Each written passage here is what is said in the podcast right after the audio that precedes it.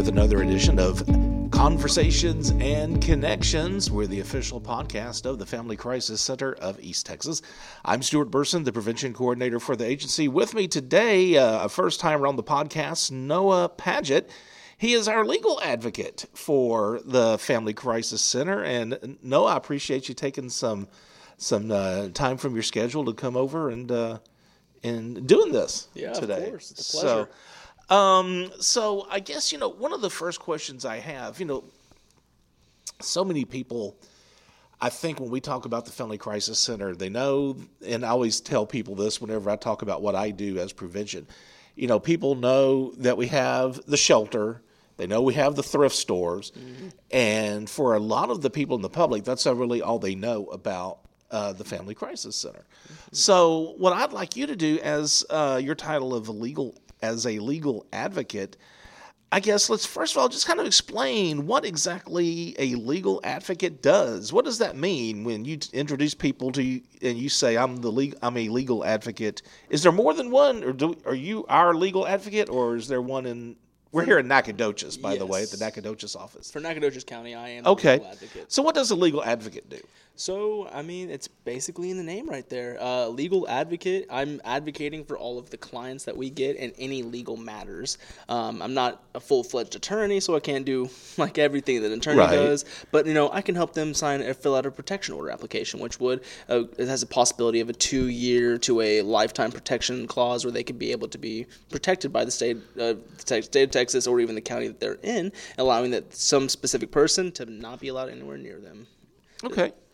So, what? Well, so we'll probably get into this. Do most of our clients require your services? Like when they come to us for assistance, do you feel that most of them will need the services of a legal advocate, or do some of them not need that? What do you think? I mm, I would have to say that a lot of our clients that come in do need some legal advice or even advocacy, but major- many of them may not know exactly what I can do to help them out.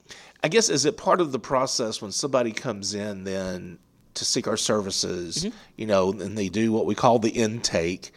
Do you auto, do they automatically schedule an appointment with you to kind of do you ever fill them out to see if they need you or not, or is that an option for them? Yeah, of course. So one of the main things that we'll do, um, we'll send out referrals. If so, say our intake specialist does them and they see that they need something in the legal Right, area, okay, or even if they have a slight idea, they can send them over to me, or even have me come in that office and talk with them, and get a little feeler, and see if they need any Okay. help. Okay, cool. So, what is the situation? You kind of explained a little bit, I guess. Like maybe we can expand on it some. A situation where a client would need your services. Now, you talked about like help filling out uh, protective orders, Yeah. let's say, or something like that. One of the things I'm interested in is like, will you go with them, like when they have a court date for something? Will you accompany them to the court date? Of course, I I'll be right by their side throughout the entire legal process. Okay. So, um, what ser- what are you there? Just, I guess just for moral support, or what? What uh, would be your role there, uh, like during a court appearance? More times than not, yeah, it is mainly just moral support because I can't be up in the gallery with the client, be, only because I'm not a full fledged attorney. Okay. Um, in specific instances, we could be up there, but more times than not, it's just for the attorney and the client. Okay. And so I'll sit back in the back if they need me to smile at them or like make a breathe in and then breathe out function because sometimes Uh-huh. Yeah. they may sit up there and just hold their breath. Sure, sure. So, filling out uh, forms like a like Yeah. said, like a protective order. Um, what else would you do? So there's a few other forms that we do as well. Um, I'll help them fill out a Lone Star legal aid application. Okay. Um, so basically, what that is as well is that, that there is a group of uh, lawyers and attorneys through in the state of Texas that are helping out victims of, uh, you know, violent crimes, um, and even not even violent crimes. They'll help them out with, you know, family, uh, medical, or even just civil, simple civil suits. Um, but it's all for free. You just have to fill out an application and get it, of course, approved. Sure, them. sure. Okay. And there's also another one we do. Yeah. Um, it's a crime victims compensation form. Um, it's moved to mostly being online, but uh, what it does is uh, victims of violent crime in the state of Texas can receive compensation for things that they had gone through. So if you had to spend such and such amount of dollars uh, at a doctor's visit, you could get reimbursed for that, or even gas for that matter. Okay. And I guess it's it's important. though. you said that a lot of that is online now, but you can still help them, though, right? I mean, you can be sitting next to them in front of the computer while they're filling all that out to give them. That's exactly how I do it more times than not. Right, sure, okay. Now we've talked about the things that you do, things you can do. What is it as a legal advocate that you cannot do for, uh, say, for a client? Well, so I can't be their attorney. I can't write up uh, specific orders, or uh, I can't even place in subpoenas um, because that would be the job of a full fledged attorney, having to go through all of their law school and all of their um, Yeah. classes. Okay. Um, an- another thing that we can't, I can't necessarily do is um, be there next to them in court, like I was talking about earlier, because Okay. that is reserved for their attorneys. But you, you can sit in the what do you call it? The, Uh, the Oh gosh, I hate to say the audience, but the the observation gallery or the where- observation area, basically, where the public yes. can come and sit and watch a trial. You can sit there. Yeah, and I'll, I'll probably most likely be in that front row. Give them the old thumbs up and, and, and all of it. that, right? All right. yeah. Okay, cool. So how long have you been doing this now? So I have been working with the Family Crisis Center for going on six and a half months, and I've been in the legal field for about three years. So what were you doing before you came here to the crisis center? So before the Crisis Center, I was actually working um, fresh out of college with a uh, lawyer's office in somewhere in Lufkin. Um, I used, I was mainly just the front office assistant. I wasn't doing too much legal things, Okay. but it was at least getting me into the legal world, finding out how these documents work, figuring out how to how these orders work specifically. Okay. And it got me real interested in legal, and so I pursued a little bit more, and that's when I fell into the hands of the Family Crisis Center, and I've loved it ever since. Why did you decide to uh, get into this field? let's say. Well, it was actually a pretty spur of the moment type thing.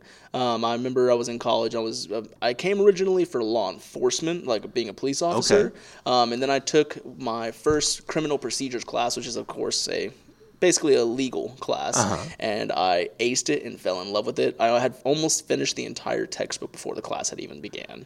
Um, I was just so enveloped in law and legal, and so Okay. that's what kind of got me into it. So, college student, uh, in, looking at law enforcement. What is your background? Where did where's where is college? Where did you go?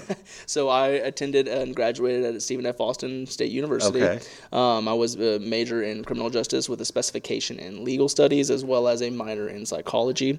Um, that's basically what I went to school. You want to know a little bit more about where I came up? well, sure. All right. Sure. so I was originally born in Georgia. Um, Okay. Moved to Texas about probably give or take 15 years. I could be wrong on that number, but 15 Okay. years ago, and uh, stuck around ever since. Stayed Yeah. in Austin for a good little bit for my high school and middle school Okay. times, and then found my way to Nacogdoches. So you have your so you do have your degree in criminal justice. I do. Uh, you fell in love with the um, the legal side of things Mm-hmm. and the the court process and all of that. Do you have any ambitions to take this further? Have you ever thought about pursuing a law degree or anything? I actually have, and as of recent, that's become more to the f- forefront of my mind than other things. Um, Okay. Just because I've enjoyed doing. Excuse me. I've been enjoyed doing what I've been doing with the crisis center for so long. Yeah. Um, and it's only. I mean, it's only been six months, but it, to me, it feels so much longer, and I've enjoyed Right. every moment of it. Something tells me that. If I'm liking just the basic advocacy aspects, Yeah. I could probably love being a full fledged lawyer. Excellent. All right. Well, Noah, that's uh, it was p- pretty quick and painless, I guess, right? No, I just really, you know, I think it's just interesting to hear from some of the people that aren't um, necessarily maybe a counsel counselor or work in uh, the safe house because we Yeah. do so many things uh, at the crisis center, and I just would, you know, wanted to hear your side of of being a legal advocate because that's one of many of the services that uh, we can provide our clients. It's very true. I'm right. very, very happy to be here. It was a great time. All right, thanks, Noah. I appreciate it. Thank you. Noah Padgett, he's our Nacogdoches County legal advocate. And if you feel like you need our services for anything, remember we do have a 24 hour a day, seven day a week hotline. That number is 1 800 828 7233. And also remember to subscribe to Conversations and Connections. You can do that via Spotify, Apple Podcasts, Google Podcasts, or pretty much any podcast service of your choice. And remember, as always, be the voice, if not for you, for someone else.